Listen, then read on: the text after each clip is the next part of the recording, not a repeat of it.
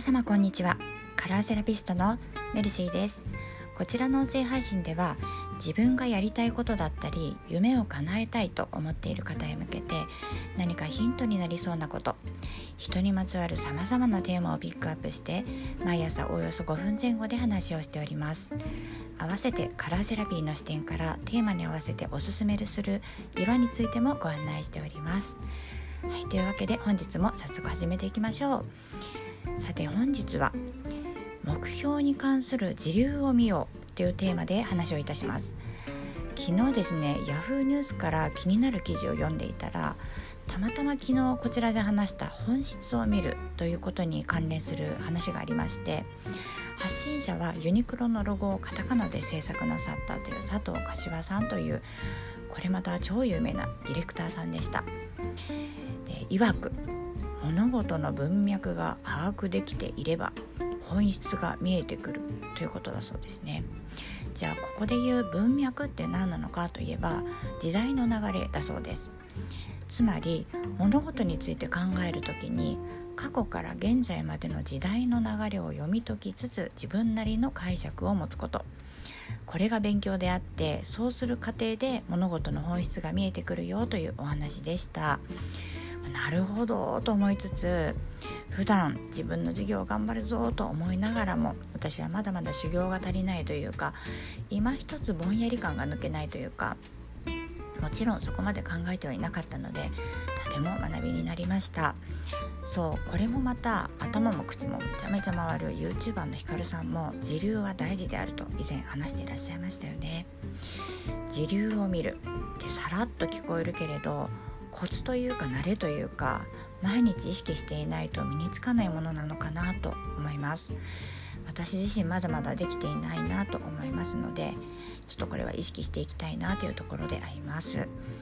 そうそう一昨日かなボイシの社長尾形さんの記事を読んで事業のコアバリューの定義を考えることが抜けていたっていうことも知ったばかりです。これもまた確かに必要なことなんですよね。でこのコアバリューについて改めて自分のやりたいことですとかあとまあビジョンで見直して昨日の配信をしたわけなんですけれど。どうでしたかね？多分こちらを聞いてくださる方はまあ私よりは先の道を歩んでいらっしゃるかなと思います。とにかく何か自分のやりたいこと叶えたい目標や夢があって何かしら行動していらっしゃる方が多いと思います。皆さんはどうでしょうか？ご自身の行動の先にある未来に関して過去から現在までの時代の流れについて着目したことってありますか？コアバリューはどのように定義していらっしゃいますか？もしもまだやってないかもっていう方がいらしたら隙間時間に考えてみると面白い発見ですとか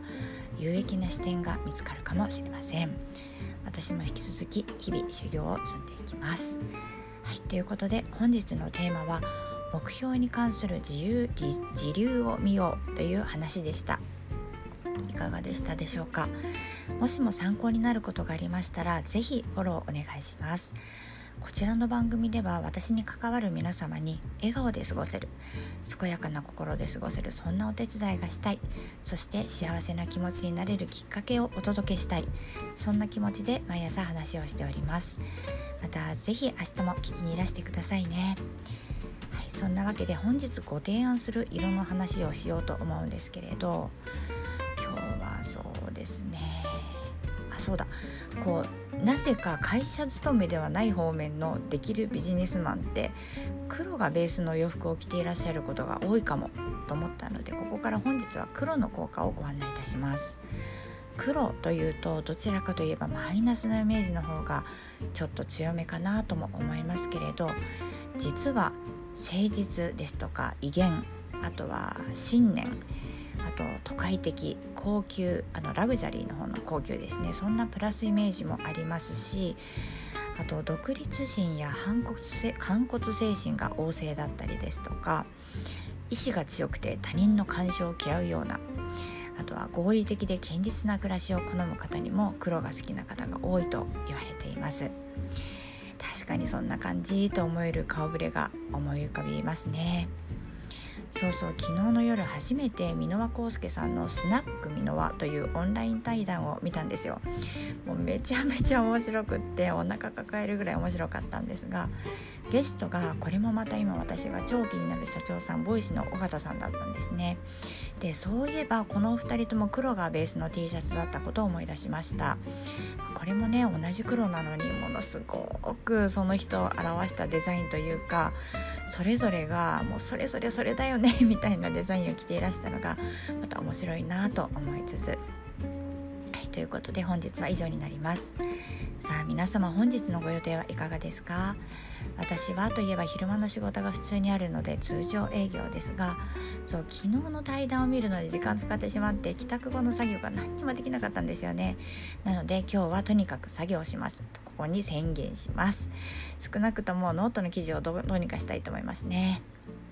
でもさ昨日の対談ほんとめちゃくちゃ気分にて気分転換になったっていうかもう小さい子がいると飲みに行くとか普通にハードル高いんですよ。それにこんな面白い方々の話を聞け聞ける機会なんてリアルではありえないですし1000円はまお得でしたね、まあ、1000円の回があったらまた見たいなと思います。あんまり高いとこれまたハードルが上がっちゃうのでお願いします。というわけで今回は以上になります。本日も最後までお聴きくださいましてありがとうございました。がとうございまた。明日もぜひお待ちしております。ご案内はメルシーでした。それではまた。